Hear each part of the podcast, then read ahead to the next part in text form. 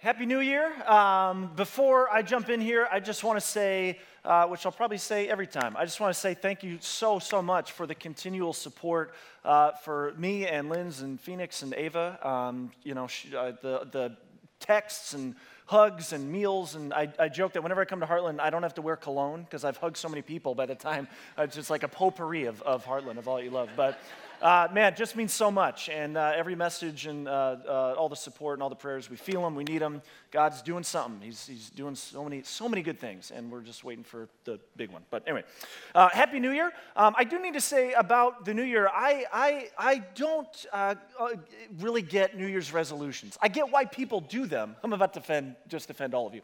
Um, I get why people do them. I, I just don't get it. I, you know, people get really hyped up about them, and I'm always like, you know, you can run on a treadmill in June.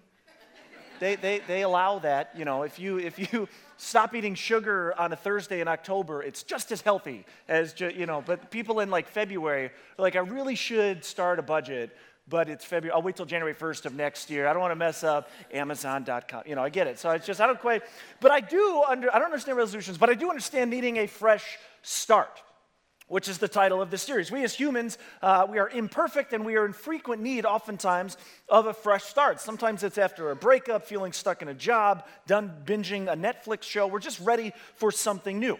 Uh, fresh starts sometimes, you know, happen at like a marked moment in our lives. If there's a big change in career, relationship, or uh, health scare, something like that. Other times we need a fresh start when nothing has changed in a long time, and we're like, hey, I think it's time for something new. I'm in need of a fresh start. The truth is that we are constantly in need of fresh starts. And we uh, have, or maybe are, or at least someday will be in need of a reset, a second chance, a fresh start. The reason we have this tree up here representing the idea that when a new plant grows, it is getting a fresh start. That there is life breathed into that as a new plant grows, sometimes, like you saw from our logo, out of something dead. And so, as we launch into 2020, we wanted to start the year and talk about four accounts from Scripture of different people who experienced a fresh start through the power of God Himself. And the reason we're doing this is because God is in the business of fresh starts. It is His specialty, and He's an expert at it. The, uh, the, the Christianese term, I don't know if you know what Christianese is like when, when we use weird words like verily. What the heck does that mean? I don't know. I've never used that. term. But Chris, you know, you hear a word, you're like, are you a Christian? You're like, verily, yes, I am. Anyway, so the Christian Christianese for this is the word transformation. That God is a master at transformation. In fact, He's truly the only one capable of transforming us. It's impossible for us as finite, imperfect, sinful beings to transform ourselves. We can change an eating habit, what time we wake up in the morning, but true internal transfer, eh, transformation of our hearts, of our minds, of our character is something that only God can do in us if we surrender to Him. This is something that the founders of Alcoholics Anonymous knew and knew very well. After failing to change by himself, Bill Wilson gave his life to Christ, shortly after met Bob Smith, who together formed AA and has helped tens of millions of women and men uh, conquer their destructive drinking habits. But as the founders of this amazing program knew, they couldn't just start AA, sit people down and be like, listen, stop drinking. Cool, you're welcome. See you guys later. No, they understood because they'd experienced it themselves. They could not conquer this without the help of God Himself.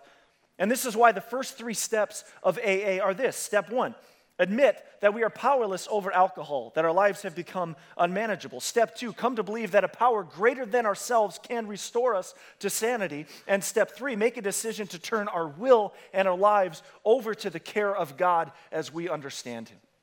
And based on that foundation of understanding we cannot do it ourselves, that transformation needs to come from God Himself. Again, AA has just helped tens of millions of people. And this is true across the board with anything with alcohol, with drugs, pornography, anger, fear, loneliness, depression, addiction, everything in between. If we want to change, if we want a fresh start, we can deny, we can distract, we can ignore, but in the end, we need God Himself to give us a fresh start. The man whose story we're going to be talking about a little bit this morning once wrote this. He said, Don't copy the behavior and customs of this world, but let God transform you into a new person by changing the way you think. Then you will learn to know God's will for you, which is good and pleasing and perfect. And so during this series, we're going to do just that. We're going to look at some accounts, we're going to talk about some stories, and then invite God to, in our lives, give us the fresh start that we need.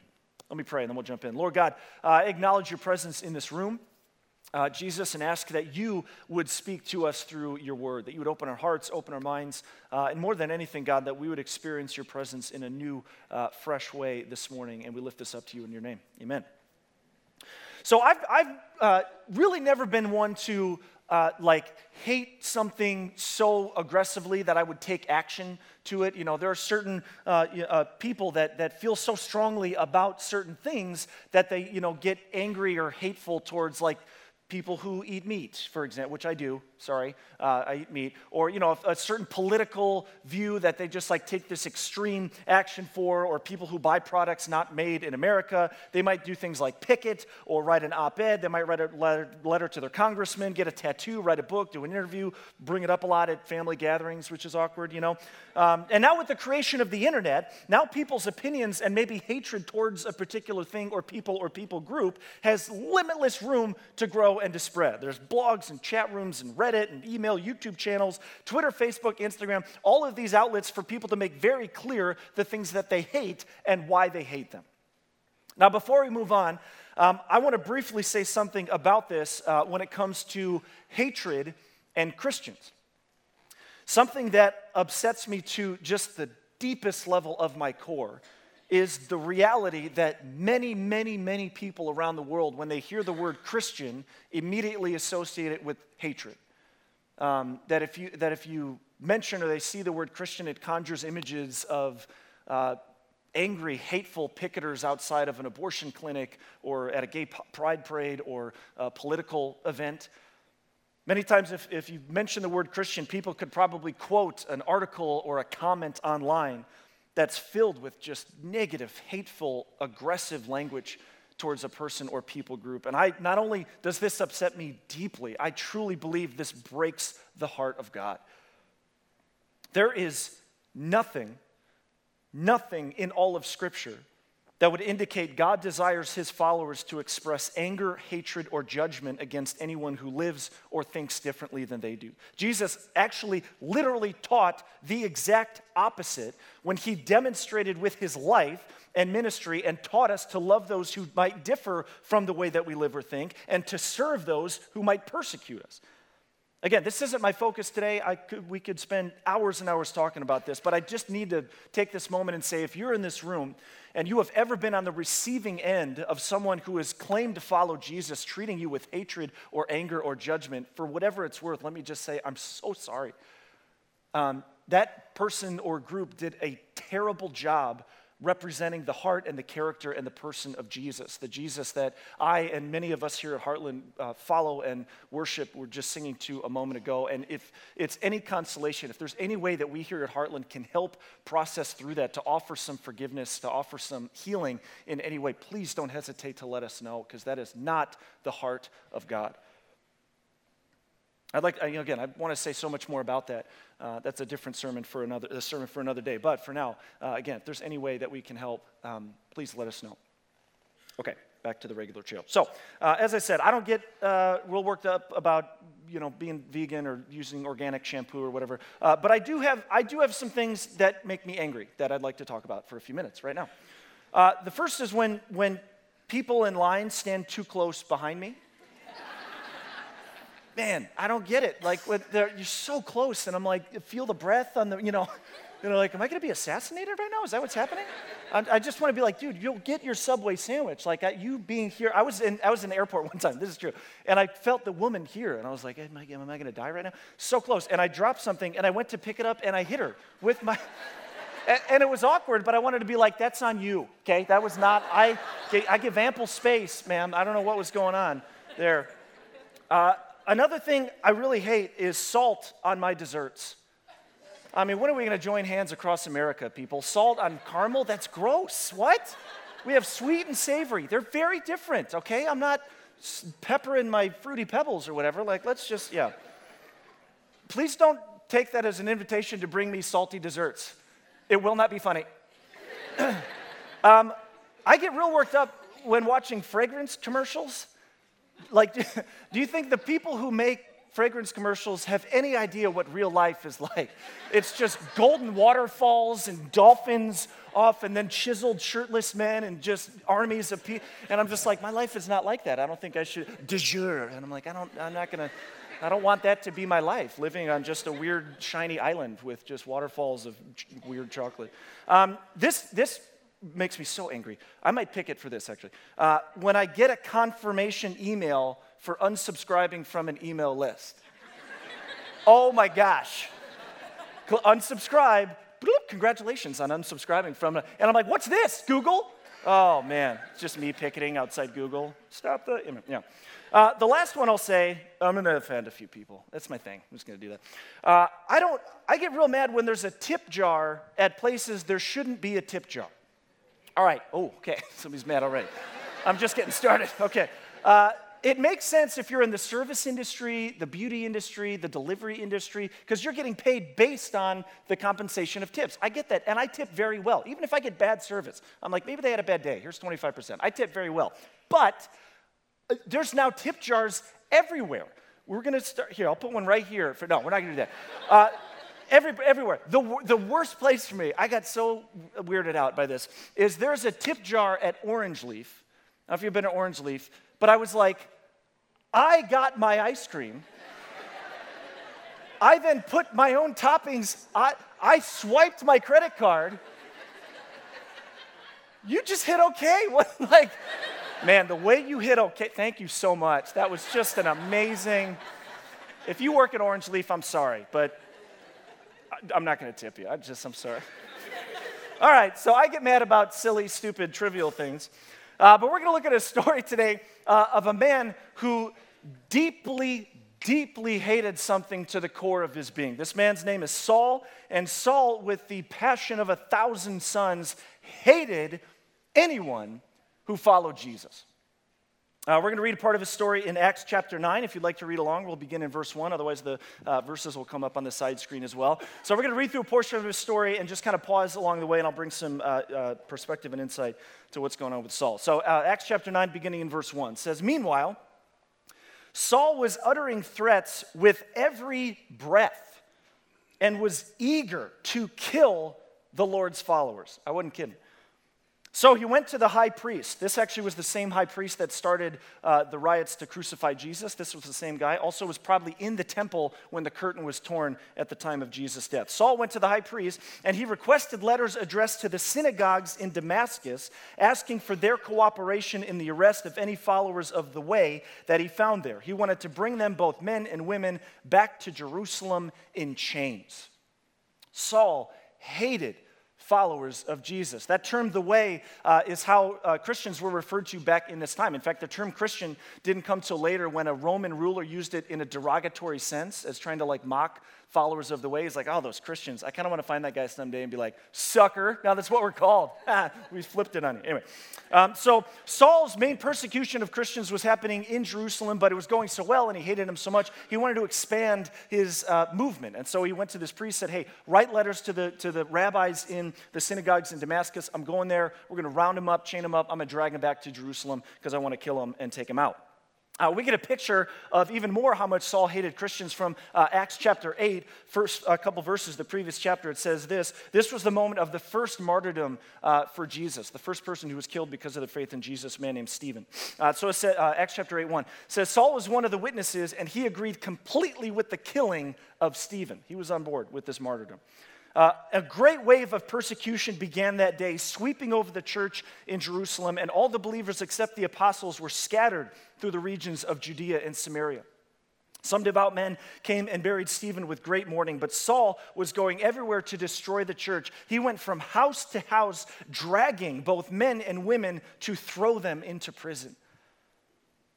Saul hated this movement so deeply that he described himself as God's zealot. Uh, this was kind of a play on word because there were Jewish zealots at the time, uh, but their hatred was directed at Rome. So if you were a zealot, it meant that you were a Jewish person that hated the Roman rule, hated that you were you know, oppressed a little bit by Rome. And so oftentimes zealots would take violent action against Rome. They would seek opportunities to kill a Roman soldier or a Roman citizen. They would try to start violent riots to you know, fight out against Rome. Uh, Saul says, I, am God's zealot, defending uh, this religion from this new movement of Jesus' followers called the Way. Verse 3 As Saul approached Damascus on this mission, uh, a light from heaven suddenly shone down around him. He fell to the ground and heard a voice saying to him, Saul, Saul, why are you persecuting me? Uh, in Scripture, when a word is repeated more than once, it's the uh, ancient equivalent of an exclamation point. So when Jesus in this moment says Saul, the fact that it's repeated twice meant that he said it with quite, quite a lot of energy behind it. Now, Jesus' question to Saul was, of course, rhetorical. He knew why Saul was persecuting him. But in this question, Jesus makes this statement Hey, you shouldn't be persecuting me and my followers because, as you've just realized, I am real and alive and my message is true. Also, note, I love this shows us the heart of Jesus a little bit that Jesus doesn't say, Why are you persecuting my followers? He says, Why are you persecu- persecuting me? Meaning that when we are persecuted, when we are hurt, Jesus himself shares in our pain. Verse 5, Who are you, Lord? Saul asks. Now he says Lord, but it's a lowercase l. Saul wasn't, uh, you know, addressing him as now his Lord and Savior. That would have been quick if that happened like that. Uh, instead, this was an aspect of respect. It's like the equivalent of just the word sir. But it's interesting to note that in this very short sentence, Saul experiences this voice, but he instantly recognizes that it's something, someone bigger than himself, and it forces him right away into humility and respect. The voice replied, I am Jesus, the one you are persecuting. Now get up and go into the city, and you'll be told what to do. Uh, Jesus' message to Saul is not very long. He doesn't need to spend a whole lot of time explaining it because, as the way he did it, Saul was already pretty convinced that he was real. The men with Saul stood speechless, for they heard the sound of someone's voice but saw no, saw no one. Saul picked himself up off the ground, but when he opened his eyes, he was blind. So his companions led him by the hand to Damascus. He remained there blind for three days and did not eat and did not drink. Now, now think about these three days for Saul. Uh, there were two things that just radically changed his life. The first was that he was now blind. And at some point during this process, he, God told him he would be healed. But up until then, in the ancient world, being blind wasn't necessarily a death sentence, but it would have effectively ruined his life that Saul, going from a prominent, a Pharisee with stature, with respect, with influence, now being blind, would more likely than not end up begging on the street, relying on the generosity of strangers for money or for food or to guide him around. Secondly, he now faced the reality that the message of Jesus, the thing he had devoted his life to eradicating, was the truth. Sitting for three days in darkness with no food and no water, his heart, his mind, his spirit must have been going through quite the wrestling match. Pick it up in verse 10. Now there was a believer in Damascus named Ananias. The Lord spoke to him in a vision, calling Ananias. Yes, Lord, he replied. That one's capitalized. The Lord said, Go to Straight Street. I didn't know they had street names in ancient Israel. You go past the Arby's and to, no. Uh, go to Straight Street to the house of Judas. When you get there, ask for a man from Tarsus named Saul. He is praying to me right now. I've shown him in a vision a man named Ananias is coming to lay hands on him so he can see again. But Lord, exclaimed Ananias, I've heard many people talk about the terrible things this man has done to the believers in Jerusalem, and he is authorized by the leading priest to arrest anyone who calls upon your name. Ananias is like, all due respect, Lord, you got the wrong, it was the wrong text, bro. This, uh, this is like the killer guy. He's coming here to wipe us out. But God replied, uh, The Lord said, Go, for Saul is my chosen instrument to take my message to the Gentiles and to kings, as well as to the people of Israel. And I will show him how much he must suffer for my sake. Guys, Jesus is so brilliant. Since his death, and resurrection meant salvation for the entire world, not just his chosen people. That was just the vessel through which Jesus came. His, his death and resurrection was salvation to the entire world. He now needed someone to take that message to the entire world, and he chooses Saul, who was perfect. First off, as I mentioned, Saul was a Pharisee, and so he knew the Old Testament scriptures backwards and forwards. By the age of 12, he most likely had not only the Torah memorized, but commentary on the Torah memorized as well. And so, as, you, as we see in Saul's story later, when he explains the message of Jesus to the Jewish people, he can connect dots to the Old Testament prophecies in ways that convinced many, many, many, many people. Not only that, but his reputation having spread far and wide as being so against the message of Jesus that when he shows up and begins preaching that it's true, anybody is going to listen. In fact, the reason we know him as Paul, the Apostle Paul, is because he changed his name from Saul, which was his Hebrew name, to Paul, which was his Roman name, in, it, to be more appealing to those Gentile people that would be able to welcome him, him in and receive his message. He was literally the perfect bridge from the Savior of the world who came through the Jewish people to now reach the entire world and is a major part of why we're all sitting in this room right now. Verse 17 So Ananias went and found Saul. He laid his hands on him and said, Brother Saul. Now picture this moment. Saul, who had used his hands for like violent and hatred and you know, causing pain against followers of the way, a follower of the way comes to Saul, lays his hands on him, on him in love, and calls him brother. He says, Brother Saul. The Lord Jesus, who appeared to you on the road, has sent me so that you might receive, regain your sight and be filled with the Holy Spirit. Instantly, something like scales fell from Saul's eyes and he regained his sight. Then he got up and was baptized. Afterward, afterwards, he ate some food and regained his strength. Man, this moment for Saul, this was the beginning, the continuation of his fresh start. Uh, in Acts 22, a few chapters later, Paul is telling his story about this moment, and he goes into more detail of what Ananias said to him. In Acts 22, Paul says, Ananias said, The God of our ancestors has chosen you to know his will and to see the righteous one and hear him speak, for you are to be his witness, telling everyone what you have seen and heard. What are you waiting for? Get up and be baptized. Have your sins washed away by calling on the name of the Lord. Saul stayed with the believers in Damascus for a few days. And immediately he began preaching about Jesus in the synagogue, saying, He is indeed the Son of God. All who heard him were amazed. Isn't this the same guy who caused such devastation among Jesus' followers in Jerusalem? They asked. And didn't he come here to arrest them and take them in chains to the leading priests? Saul's preaching became more and more powerful, and the Jews in Damascus couldn't refute his proofs that Jesus was indeed the Messiah. Again, he's connecting those dots from the Old Testament to Jesus fulfilling these prophecies. I kind of laughed at this portion because I figured, remember, he had sent the letters ahead to the religious leaders in the synagogue saying, like, yo, we're going to round him up, get the chain. And so I pictured him like walking in, and they're like, sweet, Saul, let's go, let's go get him. And he's like, little change of plans. Uh, you, are like, we got the chains. He's like, no, we don't need the chains. We're good. I'm going to now preach that Jesus is the truth. Total 180. And as it said, he started convincing the Jewish people that this was true. Uh, Saul escaped some of the Jews who weren't convinced and wanted to kill him because they thought he was wolf in sheep's clothing.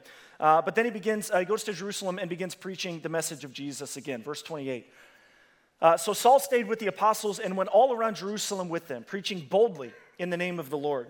He debated with some Greek speaking Jews. See, Saul rode this line between uh, Jew and Gentile that just was perfect for Jesus' message to spread. Uh, but they tried to murder him. That's a bad end to a debate. I don't know if you're in a debate club, but murder is pretty much the worst way it can end. So they tried to murder him. Uh, when the believers heard about this, they took him down to Caesarea and sent him away back to Tarsus, his hometown. The church then had peace throughout Judea. Remember the previous chapter said there was persecution, there was, there was uh, anger, there was violence against Christians, but now it says the church had peace throughout Judea, Galilee, and Samaria, and it became stronger as the believers lived in the fear of the Lord, not the fear of Saul, the fear of the Lord. And with the encouragement of the Holy Spirit, it also grew in numbers. Saul's fresh start was a turning point in the movement of Jesus' message. Because of how Jesus was using Saul, there were now Jews and Gentiles knowing the message of salvation through Jesus. And there was a peace unlike any other. And the rest is documented history. Through Saul, who became Paul, the message of Jesus spread far and wide to regions of the ancient world, to the most powerful nations at that time, which made it spread even further. In addition, the letters that Paul wrote to some of the early churches of that time now make up the majority of our New Testament scripture. Saul received a major fresh start. He went from being radically against this movement to arguably the boldest spokesperson in history for this movement. And this morning, the message of Saul's story is this is that it is never too late for a fresh start. If it should have been too late for anybody, it would have been this man. But even if you had spent your entire life in hateful opposition towards God or the message of Jesus, you are not eliminated from the love and the power of Jesus to give you also a fresh start. It is never too late with God. There are times when it is too late. When you, when you hit send on the text, you can't grab the, you know, you send the email. Google has like the undo thing, but it's way too short. It's like three seconds. I'm like, ah, I should probably undo. Oh, no, too late. Um, it's too late when the words, when are you due, come out of your mouth. due for what? Your dentist's appointment. That's my go to. I'm kidding, I don't really say that. It's too late a lot of times. We run out of too lateness, but it is never too late to, with God. And the truth is that the, the life that we live in nature, we don't often get second chances. Very rarely do we get second chances. The antelope doesn't get a second chance to escape the lion. You chop a tree down, that tree is now dead.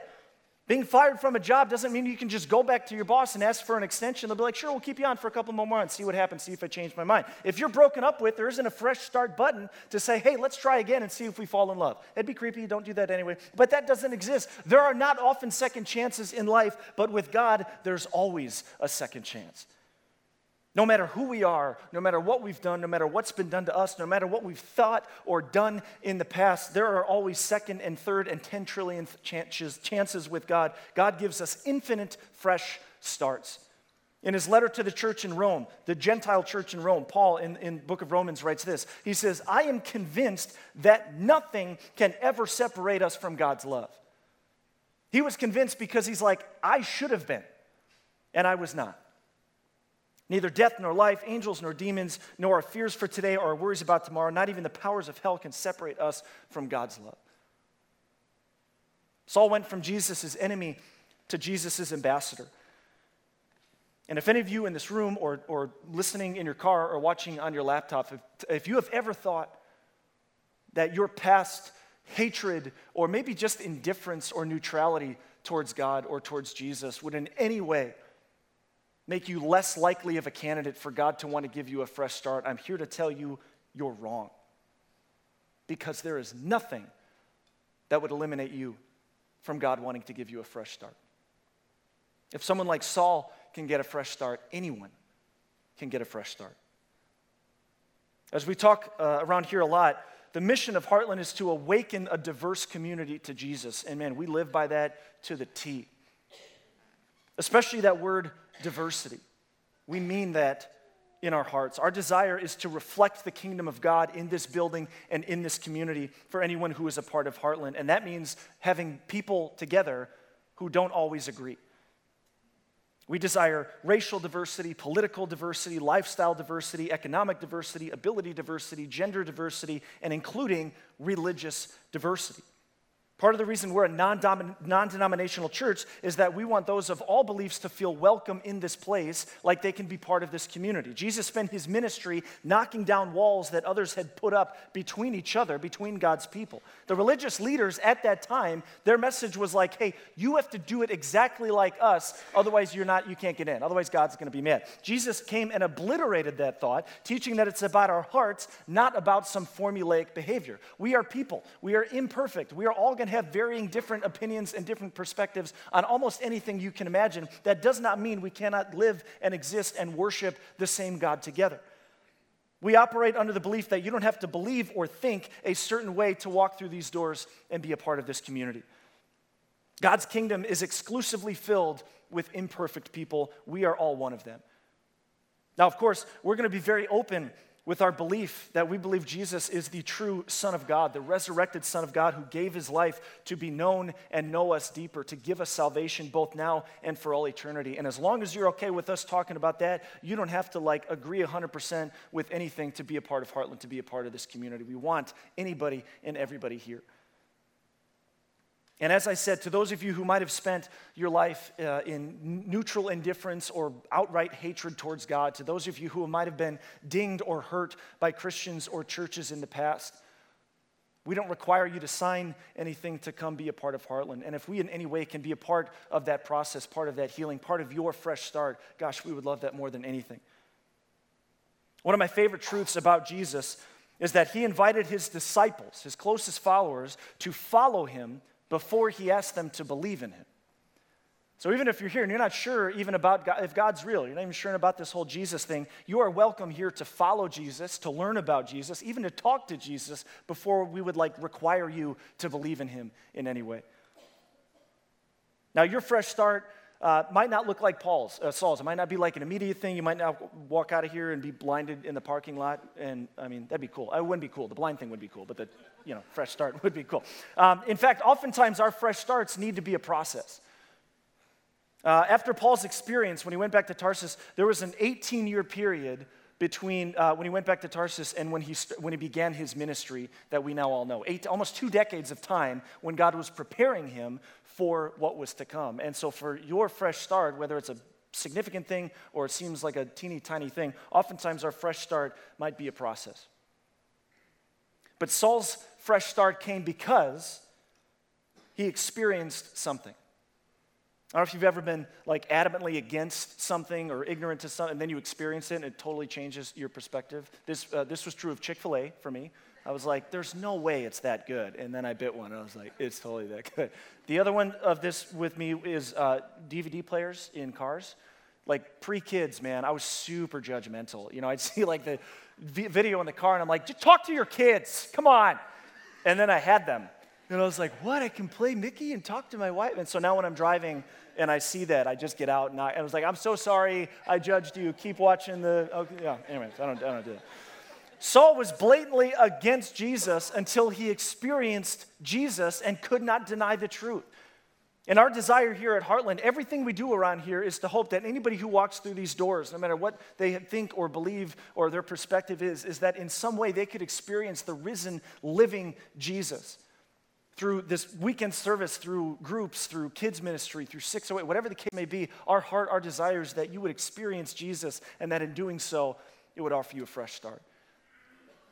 I want to close with a story of uh, one of the first people I ever met when I first uh, uh, came on staff here about four and a half years ago was a guy named Willie. Uh, Willie was a student in our student ministries. He's all the way on the right in this picture. This Willie in the sunglasses. Uh, so I met Willie, and he told me his story, which is incredible. Uh, but he talked about early on in high school, he hated religion.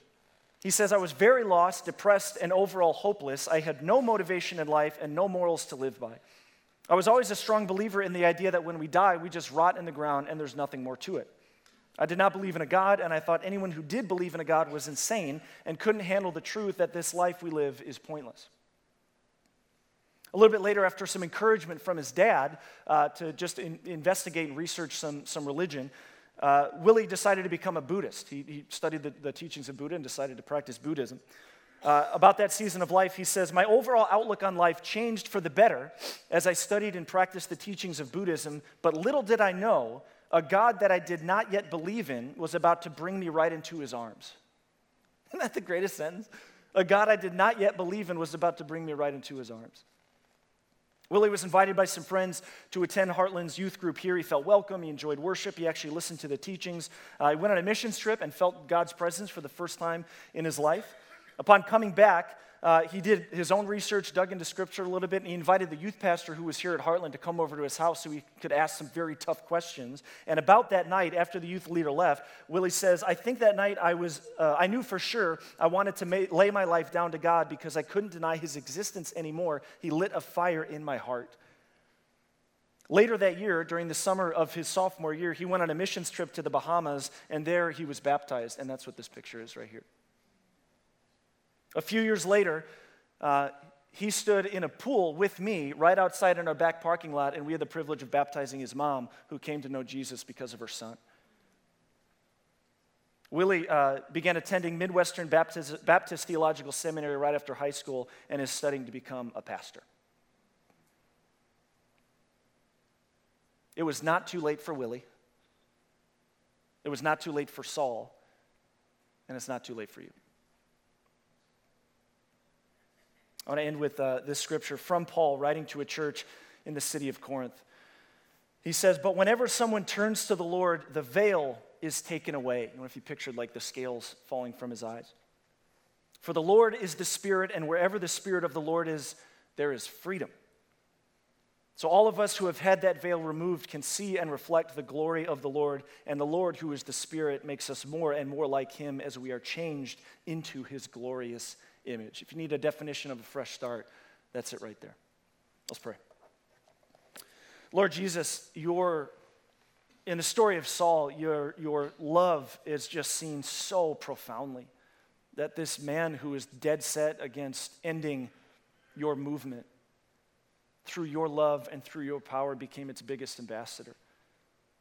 And Lord, for those of us in this room uh, who are hurting or stagnant and in desperate need of a fresh start, I pray, Holy Spirit, that you would move and that you would speak. Whether it's an instant or whether it's a process, God, that our fresh start would begin the moment we walk out these doors. And as you promise, you are faithful to complete the work that you begin in us. So, Lord, the words and the, and the presence that you have spoken this morning, I pray you would seal it in our hearts and anything else would fall away. In Jesus' name, amen.